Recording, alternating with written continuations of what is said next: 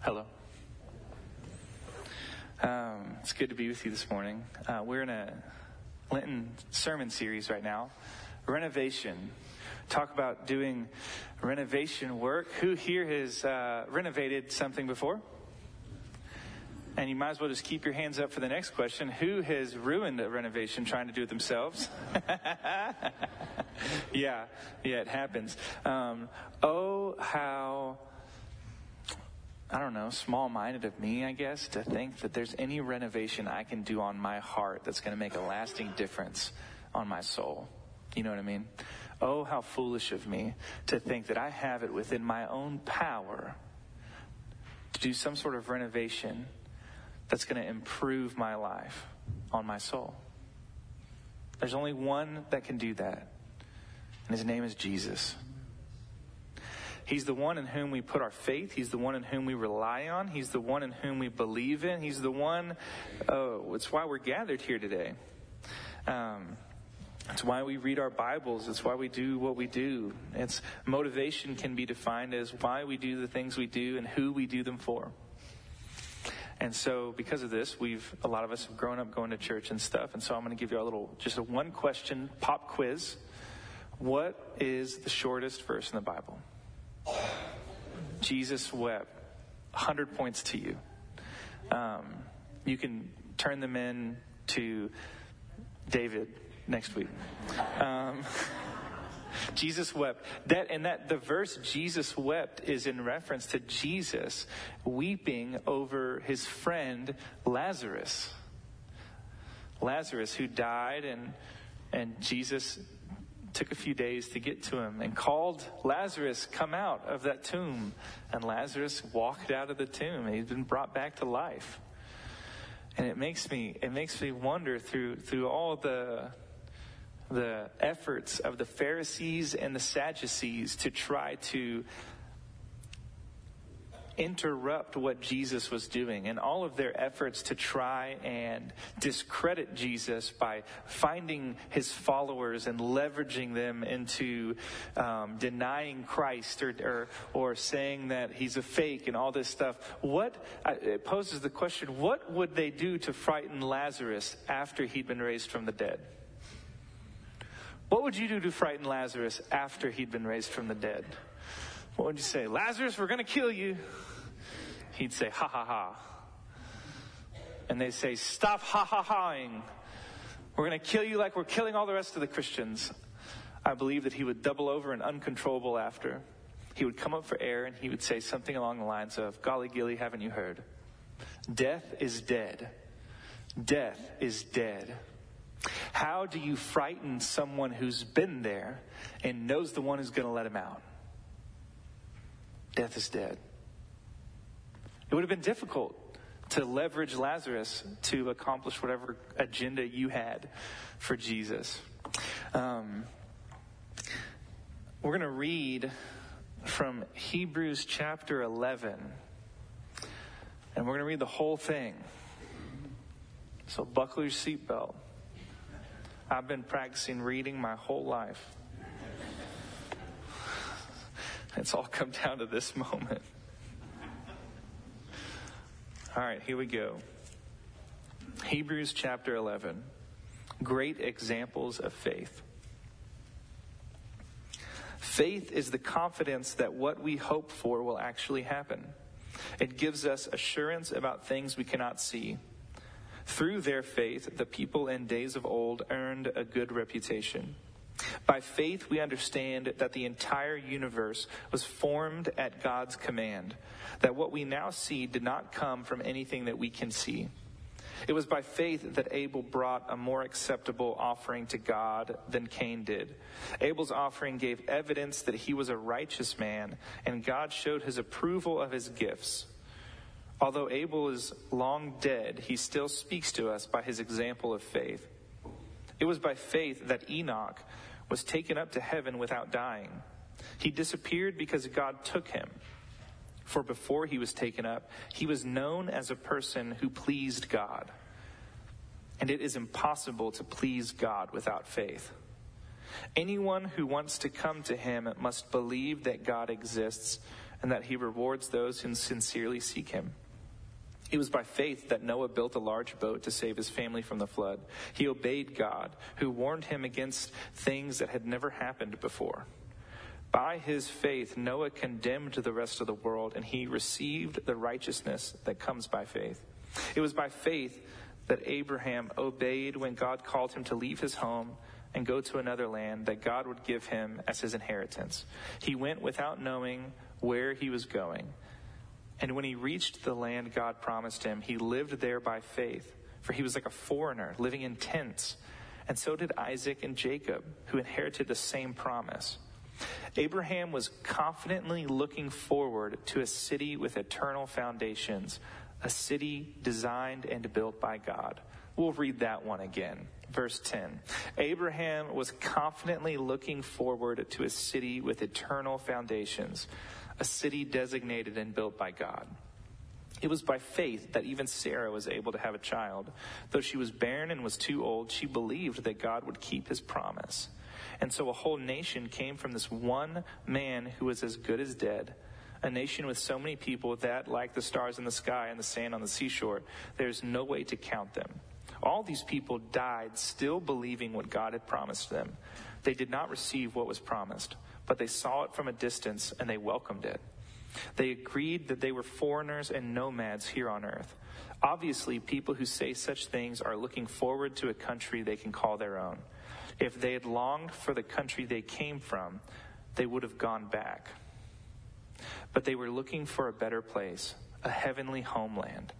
That is why God is not ashamed to be called their God, for he was prepared, for he has prepared a city for them. It was by faith that Abraham offered Isaac as a sacrifice when God was testing him. Abraham, who had received God's promises, was ready to sacrifice his only son, Isaac, even though God had told him, Isaac is the son through whom your descendants will be counted.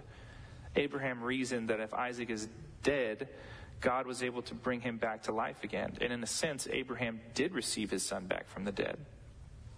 It was by faith that Isaac promised blessings for the future to his sons, Jacob and Esau. It was by faith that Jacob, when he was old and dying, blessed each of Joseph's sons and bowed in worship as he leaned on his staff.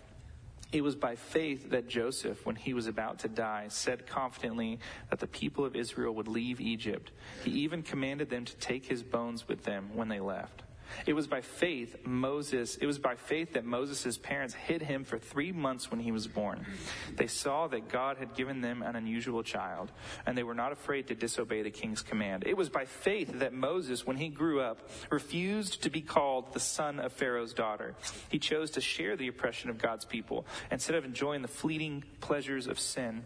He thought it was better to suffer for the sake of Christ than to own the treasures of Egypt for he was looking ahead to his great reward. It was by faith that Moses left the land of Egypt, not fearing the king's anger. He kept right on going because he kept his eyes on the one who's invisible. It was by faith that Moses commanded the people of Israel to keep the Passover and to sprinkle blood on the doorposts so that the angel of death would not kill their firstborn sons. It was by faith that the people of Israel went right through the Red Sea as though they were on dry ground. But when the Egyptians tried to follow, they were all drowned. It was by faith that the people of Israel marched around Jericho for seven days, and the walls came crashing down. It was by faith that Rahab the prostitute was not destroyed with the people in her city who refused to obey God, for she had given a friendly welcome to the spies. How much more do I need say?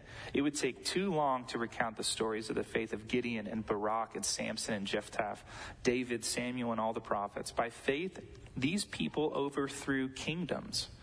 They ruled with justice, and they received what God had promised them.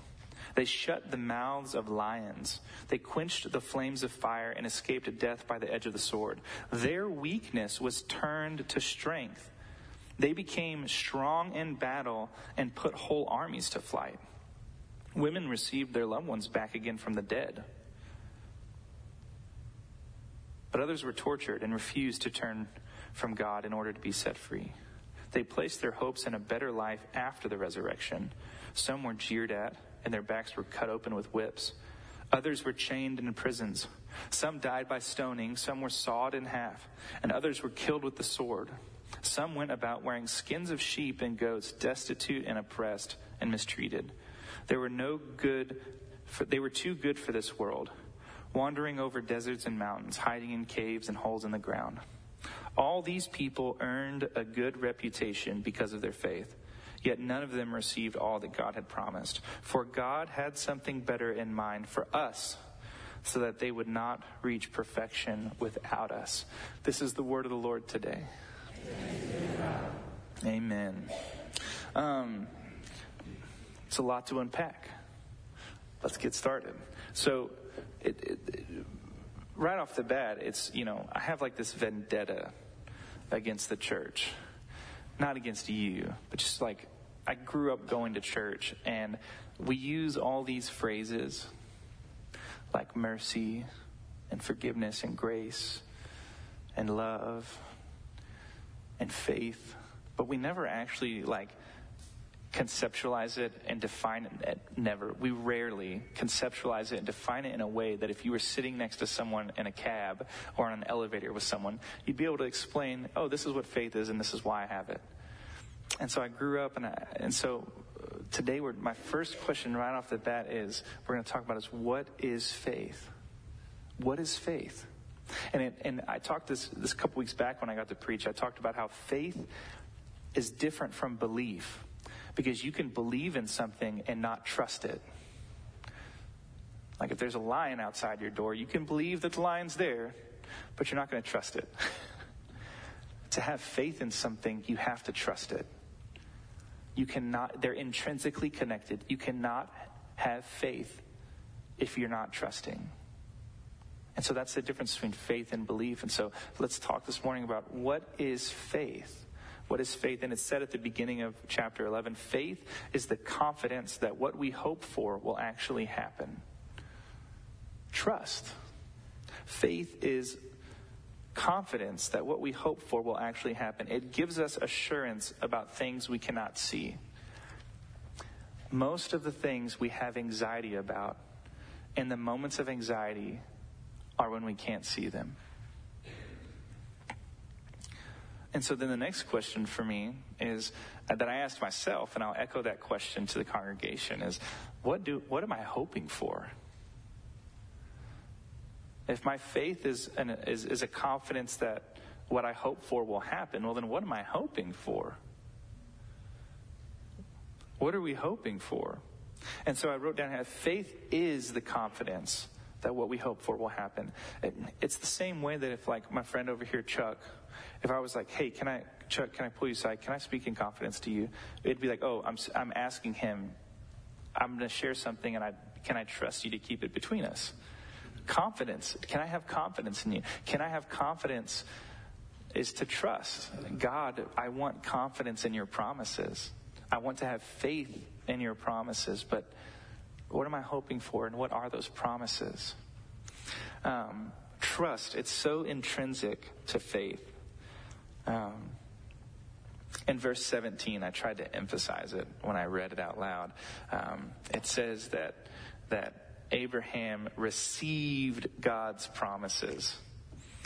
It was by faith that Abraham offered Isaac as a sacrifice when God was testing him. Abraham, who had received God's promises, was ready to sacrifice his only son Isaac. Even though that God had promised him, Isaac is the son in whom your descendants will be counted. Abraham reasoned that if Isaac died, God was able to bring him back again.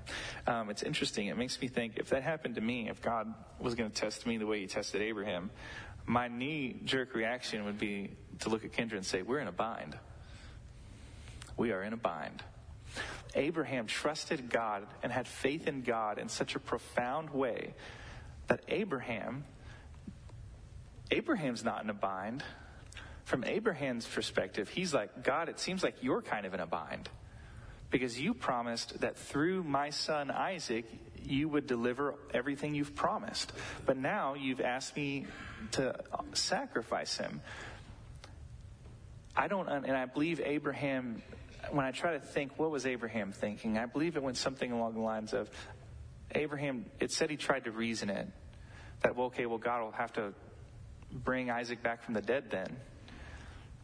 But I imagine there were moments where Abraham, Abraham had to say, I don't understand, but I trust you. You can believe in something and not trust it. But to have faith in something, you have to trust. You don't have to understand. And that's a difficult thing for me. Um, I have. Uh, Abraham trusted God. I think I have trust issues sometimes. I think I have, and it all started when I moved to Kerrville. moved, moved we moved to Kerrville. My family did um, the summer right before eighth grade, right before I went to Peterson, and um, and you know I was like a little, I was a little hoodlum on my little hoodlum bike that I'd ride around the hood, and I met up with some other hoodlums, and we would terrorize Kerr County on our little bikes. And they said, Oh, you're new. I said, Yeah, I'm new. They said, Well, have you, do you know about what we do? And I was like, Yeah. But tell me just in case I'm wrong. And I said, Oh, we, there's, um, have you heard of Ingram? And I said, No. And they go, Well, there's not much to hear about it. Um, but there's a dam. There's a dam? Yes, there's the Ingram Dam. And you slide, raise your hand if you slid down the Ingram Dam. Yeah. you know about the Ingram Dam. It's like a roller coaster. You've done it once, you've done it a hundred times. And we just keep going back, don't we? Um, the Ingram Dam, they said, you got to go down the Ingram Dam. It's like what we do. I said, okay, sure. Um, and so we convinced our parents to take us to the Ingram Dam one day, and we get there, and I'm like, what in the heck? I'm, I'm, I do not trust them at all. They're like, yeah, we slide down it. I'm like, sure you do. and we get there, and we walk out into the water, and sure enough, there's this one section of the dam that's like this wide that's super slick. I guess all the algae that's like not slippery they got rid of it somehow. I don't know. But again, I'm not from here. I don't know how y'all did it. But they, uh, this one area was like only smooth algae and slip, super slippery. Uh, they were, I was like, well, how do you go down it? They were like, well, you can go down it sitting. But if you're cool, you go down it standing up. Uh oh. And so for me, I'm like, I'll do anything twice. So um, I was like, okay, well, why don't you show me?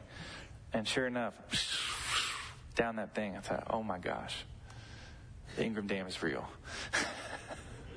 Dang it. and so another one goes down. They go, Spencer, go, go, go, go. Trust us. It's, it'll be fine. I'm like, I don't trust you. And I said, it's way too fast. So, so I thought to myself, I will go down like on the edge where it's not as rough or where it's not as slick. It's little, maybe I'll go slower. And they were like, all right, do it. And I was like, will that be okay? And they were like, yeah, yeah, yeah, yeah, yeah, yeah, you'll be okay. Okay, I'll do anything twice. And so, I man, I went to slide down off of the slick part, and it's not just algae in the the spot outside of the where you're supposed to be. It's also a horde a, legion of leeches on the Ingram Dam that no one told me about. And I feel like I met every single one of them on my way down the dam. And I, I had leeches all, and I had to pick leeches off me. It was disgusting. And so I have trust issues. And it all started with going down the Ingram Dam. The Hill Country Special is what some people call it. Um, I had trust issues. I was, I think that, um, so what I'm, all I'm saying is not, you know, refusing to, you know, trust in the wrong thing, you'll get covered in leeches. That's your that's your takeaway for this morning. Um, no, I, I, think that we should. I think that we should be what we put our trust in is important. What we invest our trust, what we put faith into, and the hopes therefore from that are important. Because if you put your faith, your trust in the wrong thing, to the wrong things. It might not be leeches, but it'll be equivalent. It'll suck the life out of you. If, if left unhindered, it'll ruin you. I think that it's a, I think that it is a, I'm, I'm personally, I believe in confidence that a prayer of Abraham's is, I don't understand, but I will trust you. I will trust you. I wrote this down in my journal and I put a, I put a star by it so that it would be important. I wrote down, do not limit your trust to be only for things you can fully understand. Because if you do, you'll never be able to have confidence that what we hope for in Jesus will happen. If we could understand him, if we could wrap our minds around him, if he could share his plan with us and we look at it and go, yeah, that's English, that makes sense, he wouldn't be God. He's too big. He's too big for me to wrap my mind around, and he's too big for you to wrap your mind around either. There comes in your relationship with God moments when you put your faith in God, but you don't understand. And I want you to know that we have permission in our relationship with Jesus to place our faith and our trust in Him while confessing, I don't understand. I don't understand, but I'll trust you. Um, reno- renovation, we're in the, the, this Wire Up is the name of the title. Ren- renovation is the name of the sermon series. Um, who, who got to experience in Kerrville firsthand the Texas freeze? Texas freeze, the legendary Texas freeze. They said nothing could stop the Ingram Dam. I haven't been back. I don't know. The leeches might still be there. I don't know if they survived the Texas freeze or not. But the Texas freeze happened.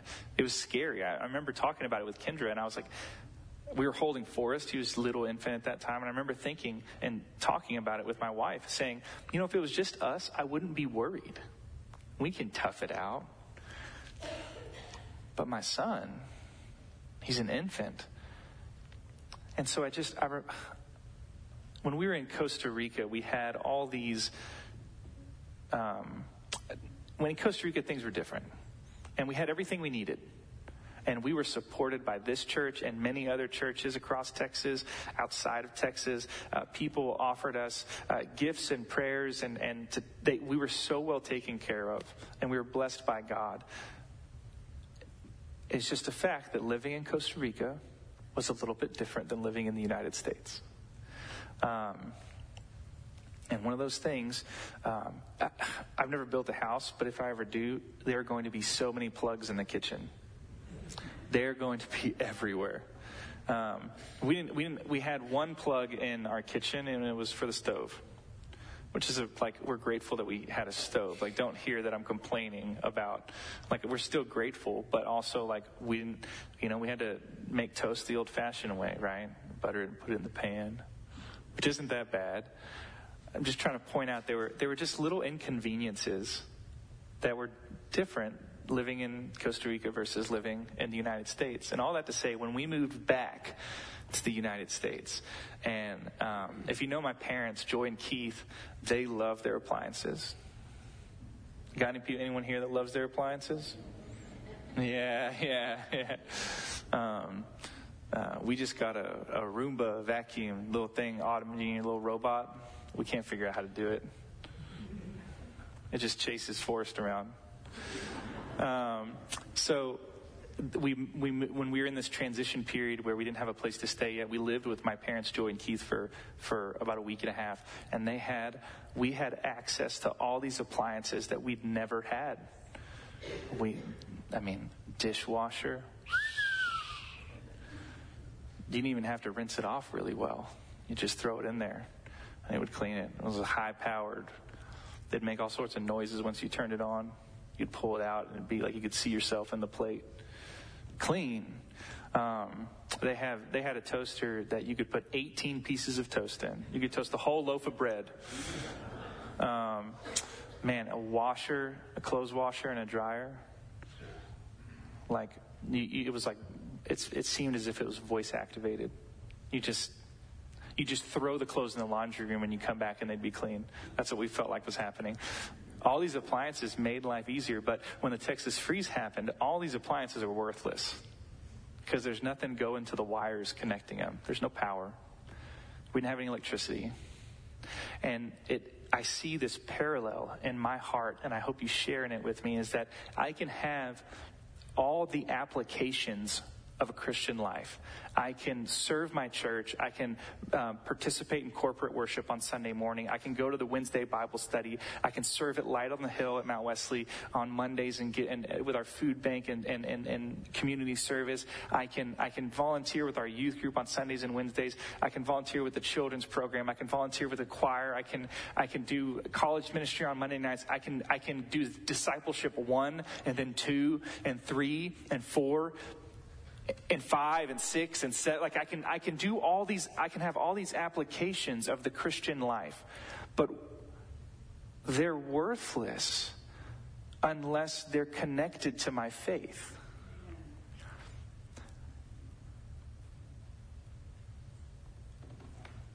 It's a biblical thing to say, I believe, help my unbelief.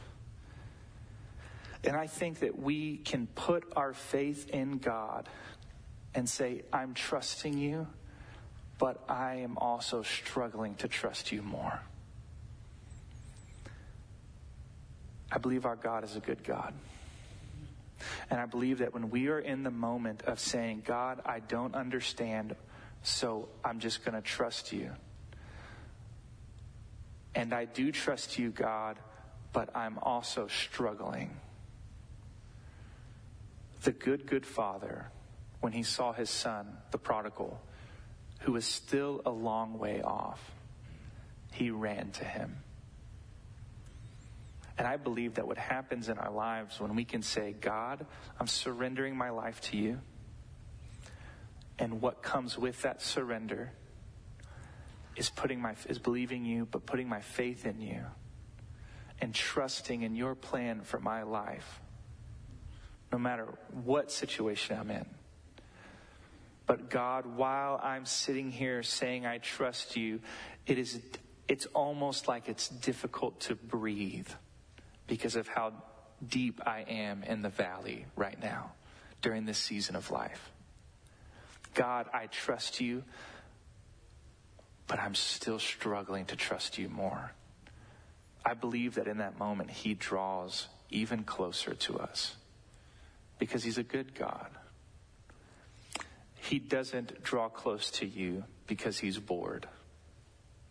He doesn't draw close to you because he's like, I just need a riveting conversation.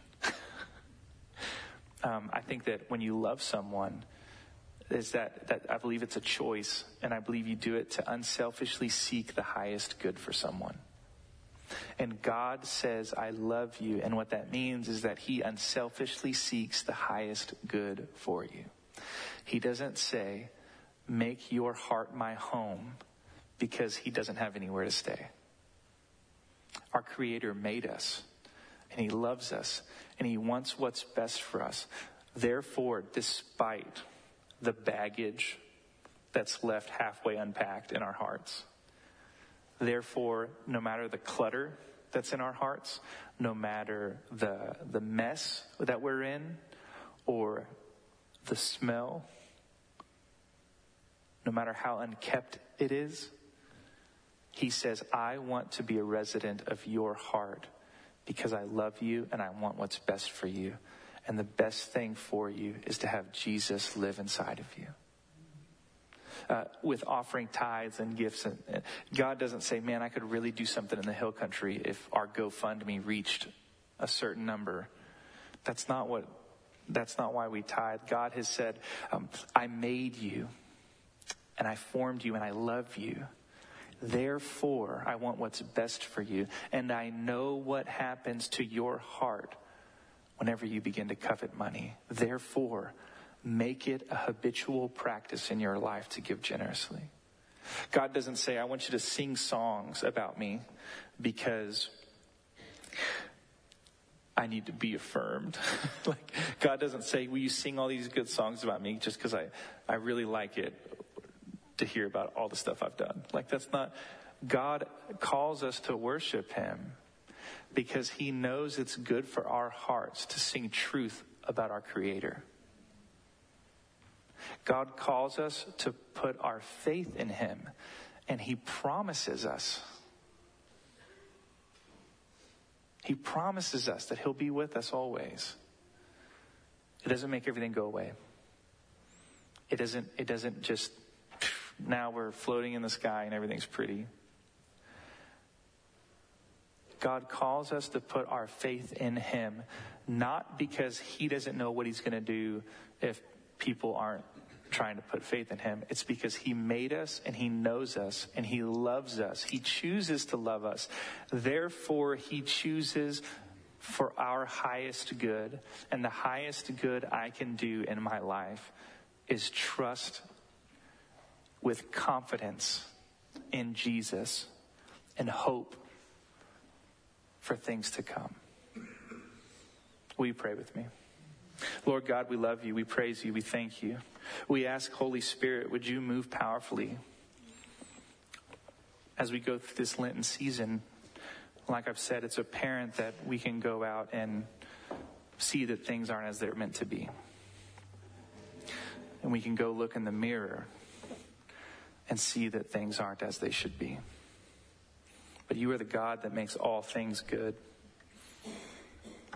We trust that you are who you say you are. Would you fill our lives with purpose and meaning and power as we trust you more and more? Amen.